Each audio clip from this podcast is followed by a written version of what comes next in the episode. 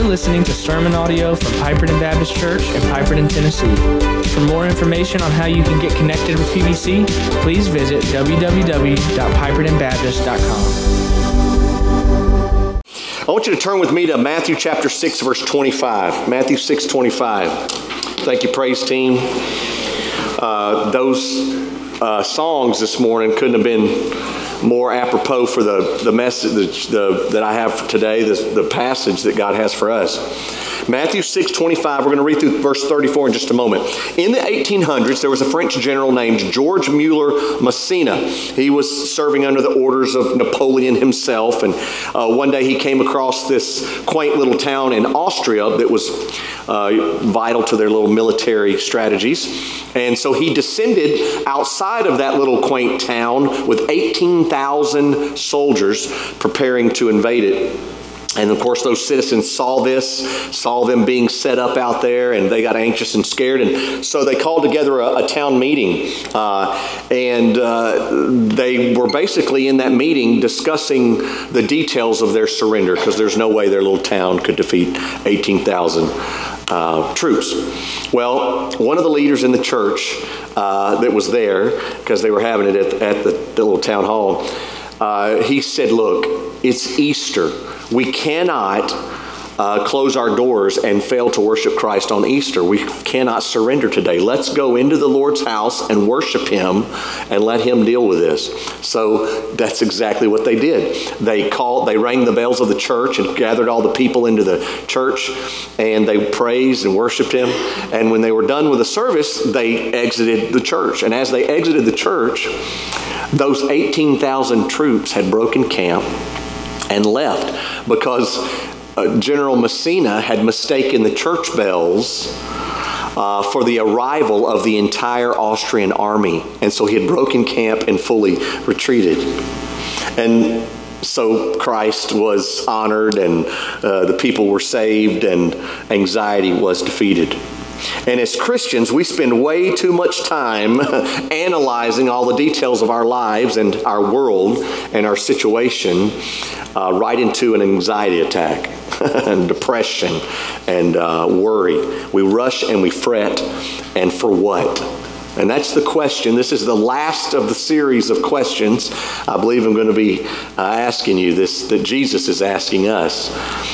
And so I want us to stand back up in honor of his word and read this. He's going to answer the question Does worrying help? Don't give us any spoiler, spoiler alerts, all right? We want to find out what the text says. Matthew 6:25. Therefore I tell you, do not be anxious about your life, what you'll eat or what you'll drink, nor about your body, what you'll put on. Is not life more than food, and the body more than clothing? Look at the birds of the air. They neither sow nor reap nor gather into barns, and yet your heavenly Father feeds them. And you, are you not of more value than they? And which of you, by being anxious, can add a single hour to a span of life? And why are you anxious about clothing? Consider the lilies of the field, how they grow. They neither toil nor spin, yet I tell you, even Solomon in all his glory was not arrayed like one of these. But if God so clothes the grass of the field, which today is alive and tomorrow is thrown into the oven, Will he not much more clothe you, O you of little faith? Therefore, do not be anxious, saying, What shall we eat? What shall we drink? What shall we wear? For the Gentiles, meaning the, the pagans, the wicked, seek after all these things. And your heavenly Father knows that you need them all. But seek first the kingdom of God and his righteousness, and all these things will be added to you. Therefore, don't be anxious about tomorrow, for tomorrow will be anxious for itself. Sufficient for the day is its own trouble. I want to ask Regina Owen to come and ask God's blessings on our service today. Regina. Let's pray. Oh, sweet Jesus, we just come before you, just praising you for who you are. You keep us, you save us, you give us life, you give us, give us light. Thank you for being our provider being Almighty, our forgiver, our friend, our compassion and counselor. God, your word is true, and we stand on that today. And we thank you for these words that have been spoken out of your word. I pray that you'll bury them in our heart so that we won't sin against you. Oh God, as, as Went opens his mouth, I pray that you'll just pour his spirit through him. Tender our hearts so that we can let the Spirit do the work in us that needs to be done. Father, we love you. We thank you. We thank you for being here and providing us a place to come and worship and exalt your name. In Jesus' name we pray. Amen. Amen. Thank you. Y'all can be seated. Back in early March, uh, we, uh, we talked about not being anxious, but more because of tragedies. And we looked at a particular tragedy over in Matthew chapter 8 in verse 23, where Jesus, uh, they were in a storm, and he said, Hey, don't be afraid, oh, you have little faith. Of course, then he rose and rebuked the storm. And, but the reason I'm preaching on anxiety again is because anxiety, victory over it, doesn't just enable us to look death in the face when we're on the mission field or when we're taking the gospel to faraway places.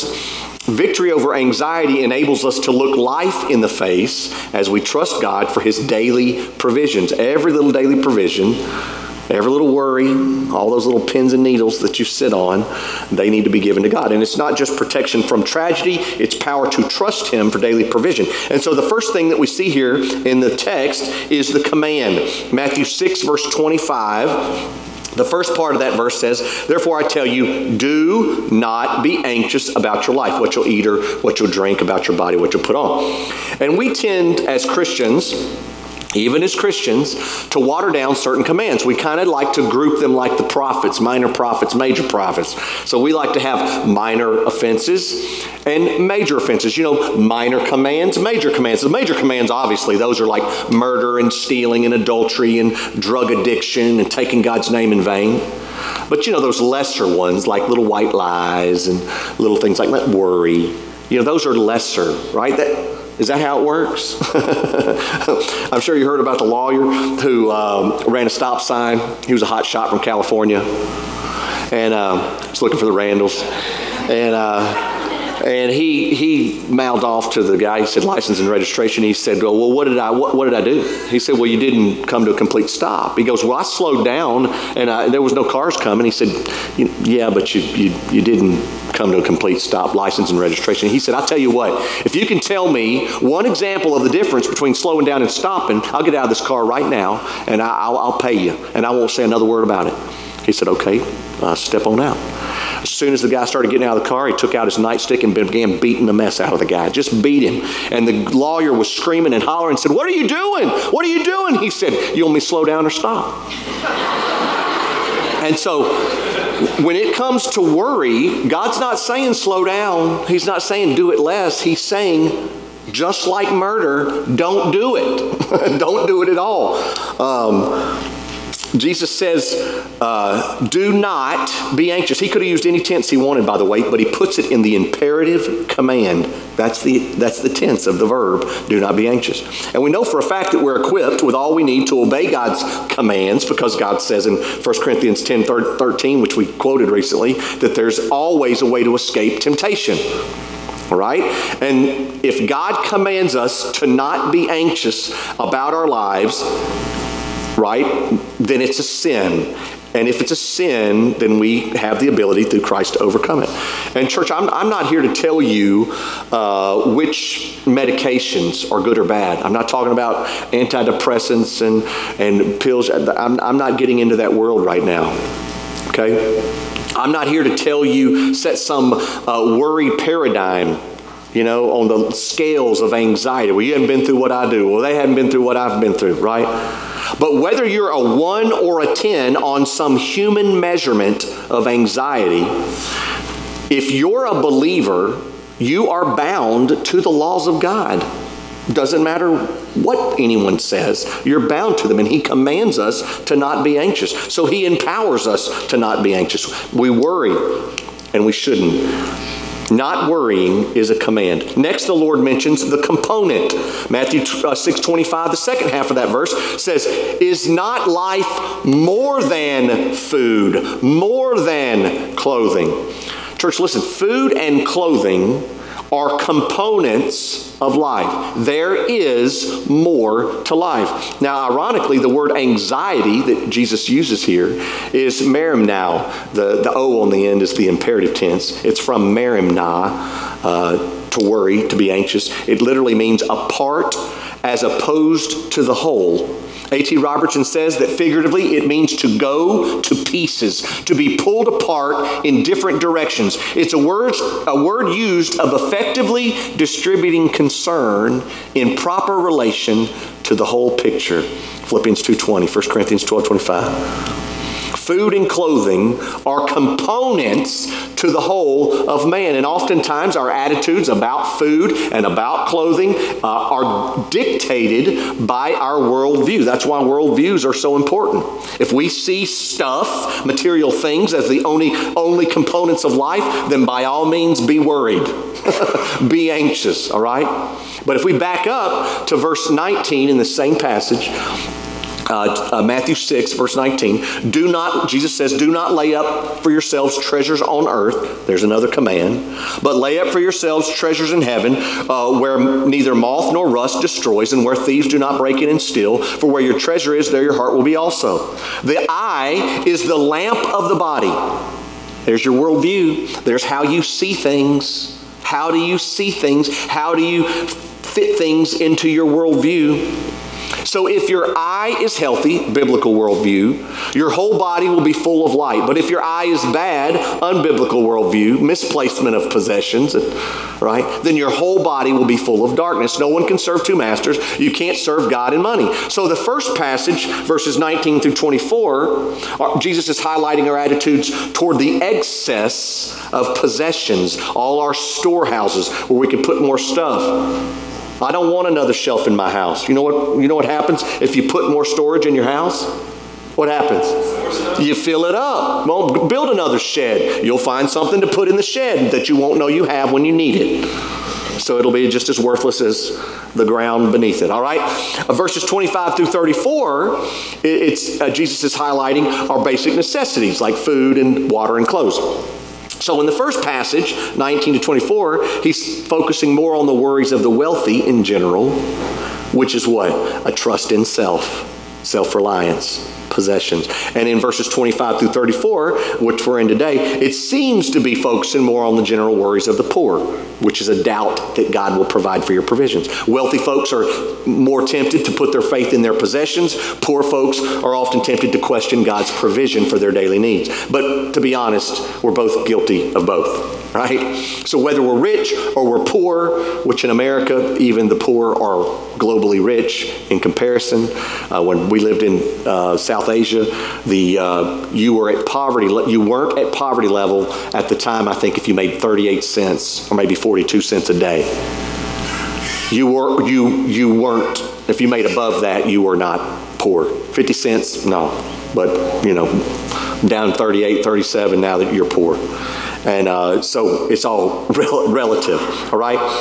But the way we see our stuff, our material possessions, the, the way we view everything from the water we drink to the land we own, uh, from the t shirts on our back uh, to private planes, how we view our stuff, where those things fit into the components of our life. Listen, what is the width of the slice on our life's pie chart, right?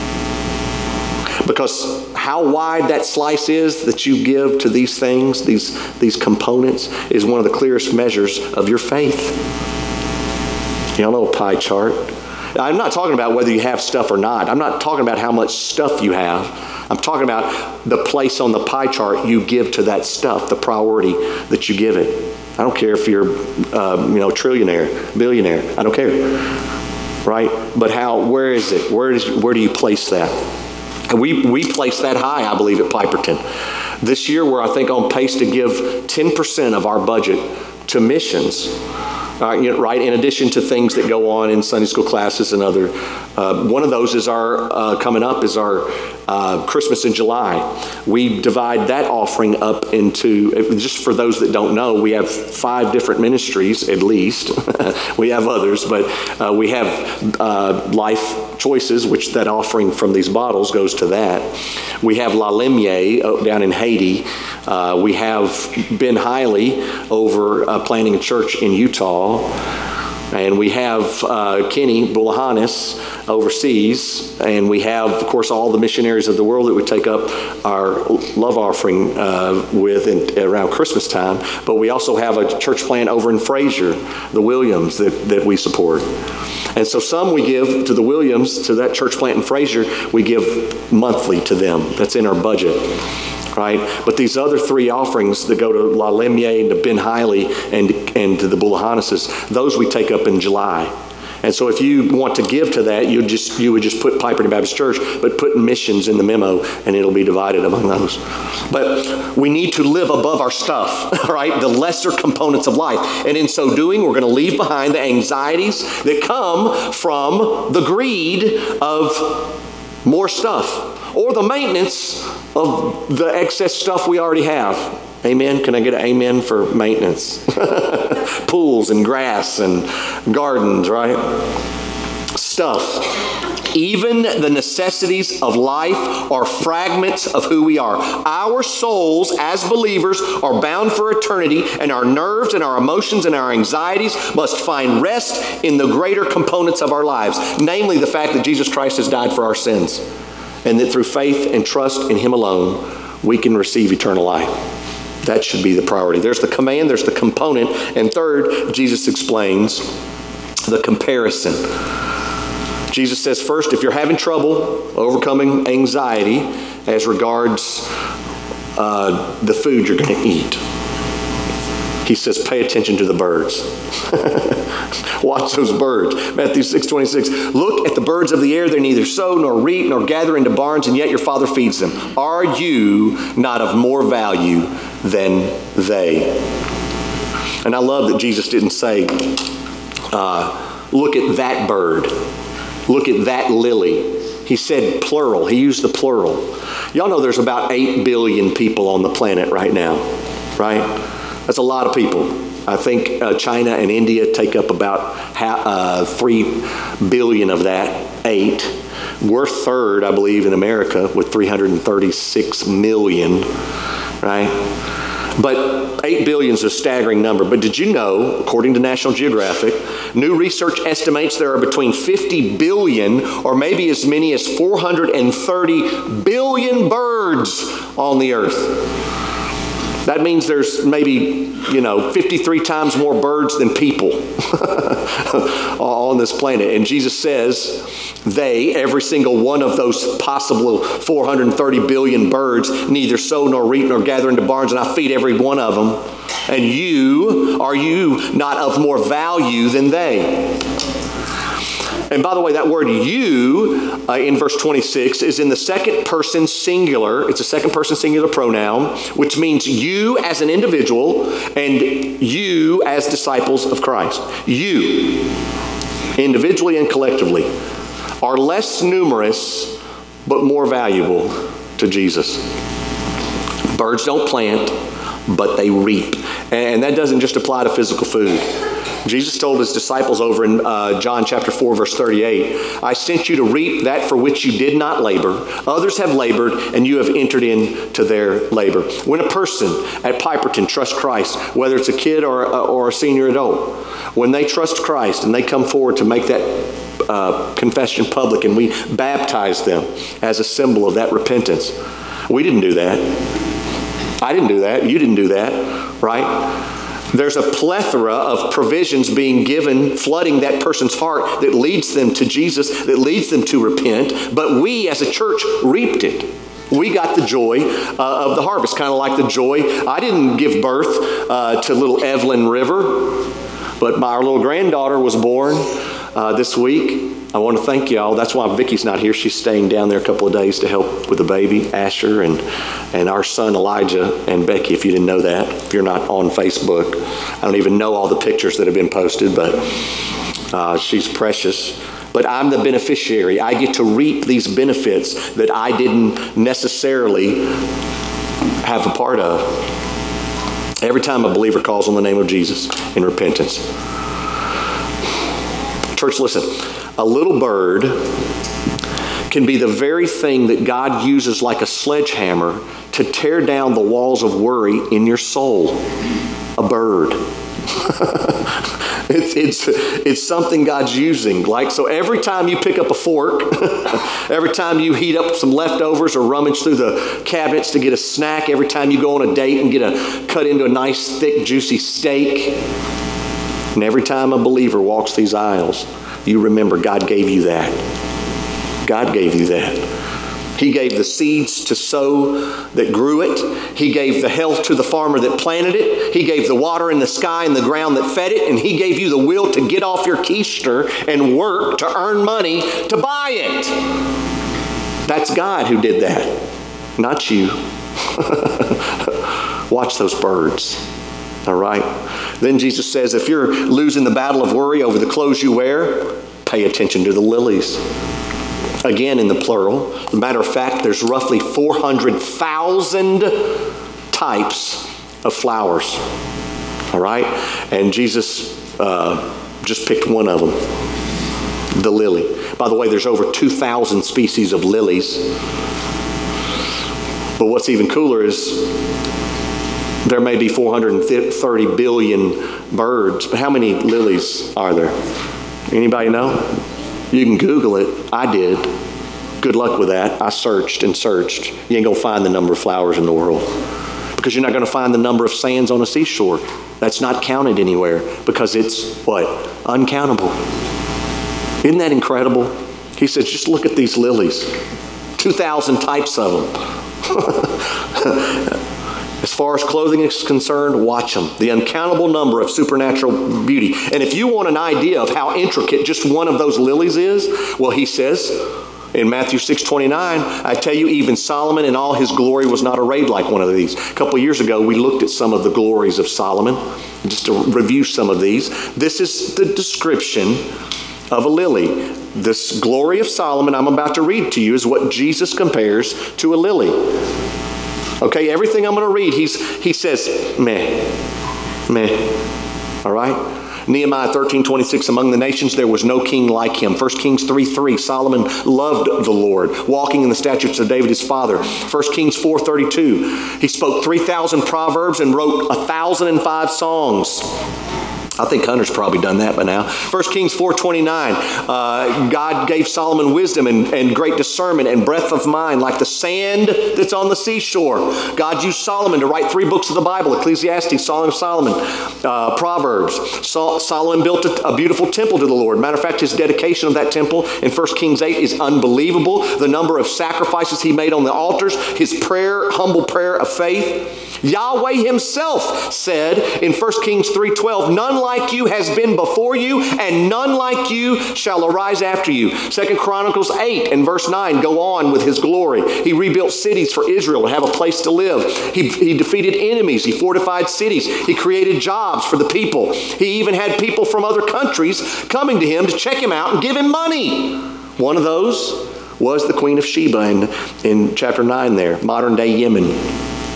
She heard of his fame, and when she came to Solomon, she told him all uh, that was on her mind, and Solomon answered all her questions. There was nothing hidden from Solomon that he couldn't explain to her. And when the queen of Sheba had seen the wisdom of Solomon, the house that he built, the food, of his table, the seating of his officials, the, uh, the attendance of his servants, and their clothing. Forget his clothing, just the clothing of his servants, his cupbearers, and their clothing, and his burnt offerings that he offered to the house of the Lord. There was no more breath in her.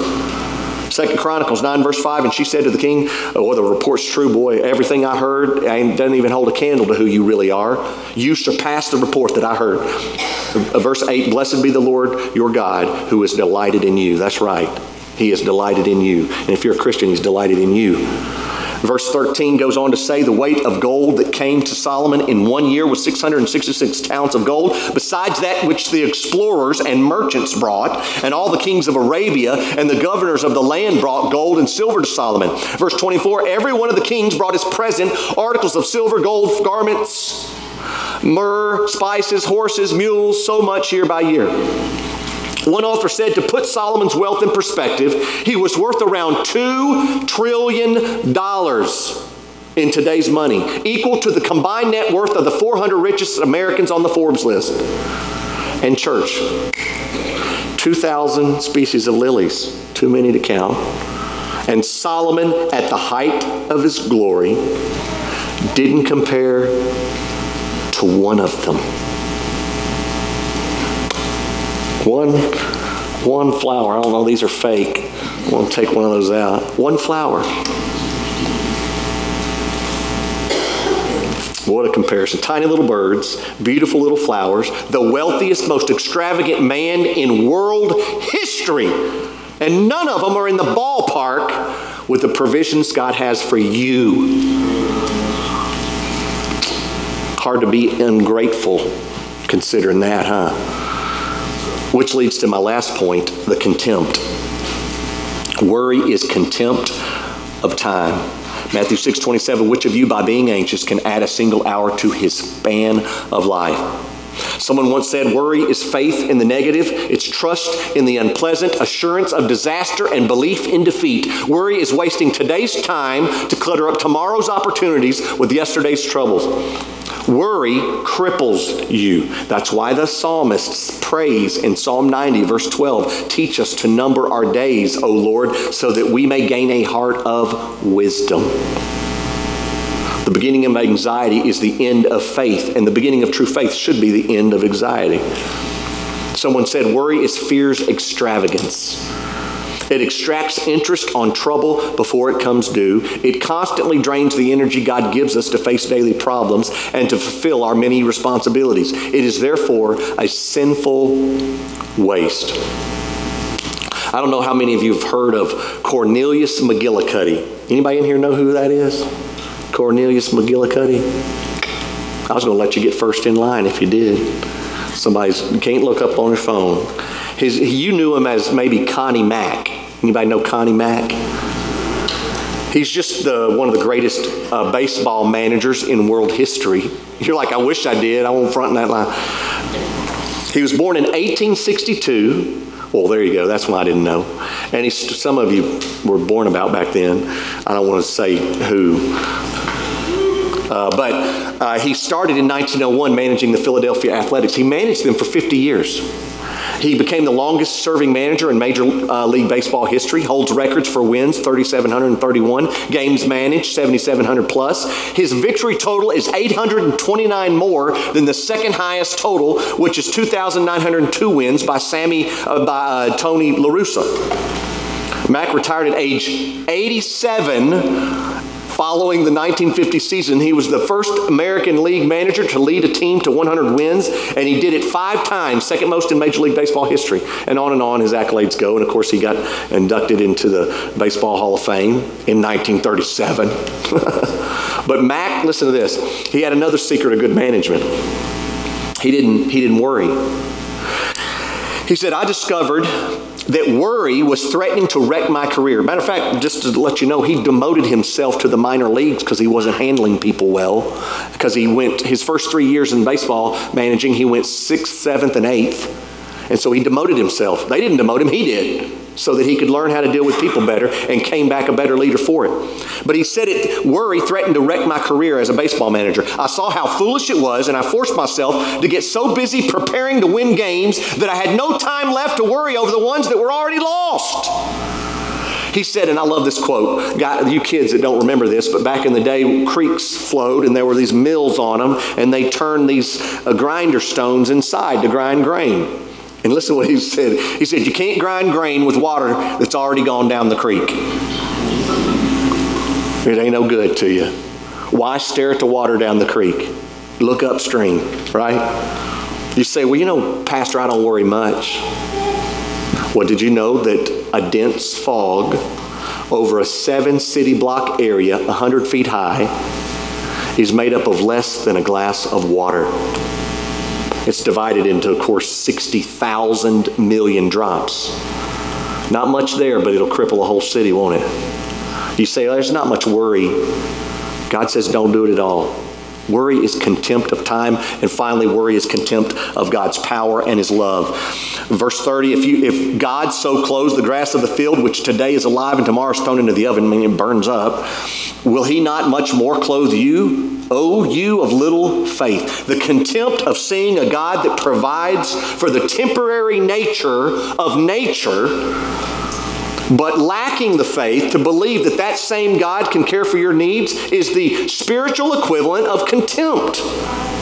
It's like a husband reaching for the pickle jar his wife can't open. And she says, No, if I can't do this, ain't no way you can do it.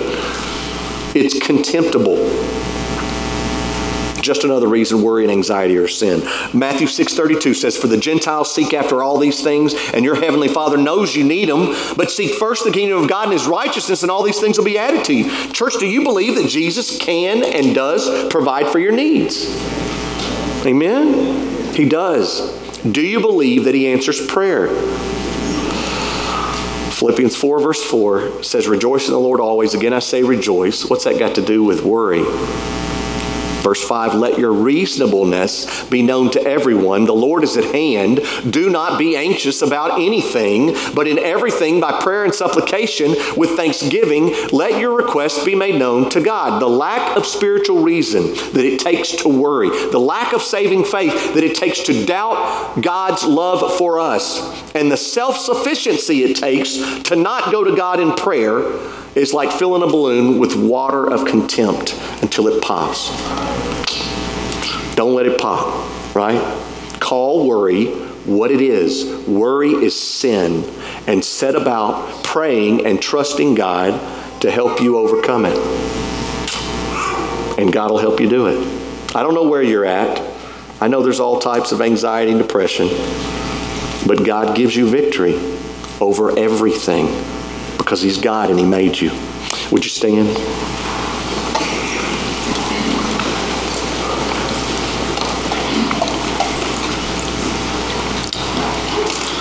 Father God, I ask now that if there are people here that have not called on the name of Jesus, that they would look at the birds, they would look at the lilies, they would look at the wealth of Solomon, and, and know that the provisions you've made for us, not just for now, not just for the next meal I'm going to eat, but for my soul in eternity, you've made provision through your Son, Jesus Christ. I pray they would call on your name and be saved. I pray they just cry out to you. It's no magical prayer, it's a heart that's broken over your own sin, admitting and truthful to yourself, and believing in Jesus' death, burial, and resurrection. He rose on the third day, and I believe it. And I'm calling on you now, Jesus, to save me and forgive my sins and give me eternal life. He can do that if you call out to Him. I also pray for those that may want to serve. Uh, Lord, you know you didn't create us to be pew potatoes. You want us moving in the direction of you. You want us serving others, washing one another's feet, figuratively at least. And I pray, Lord, that we would do that and you would send people to our church to be members here so that they could serve you more fully. Father, I ask that you bless this time in Jesus' name. Amen. This has been sermon audio from Piperton Baptist Church in Piperton, Tennessee. For more information on how you can get connected with PBC, please visit www.pipertonbaptist.com.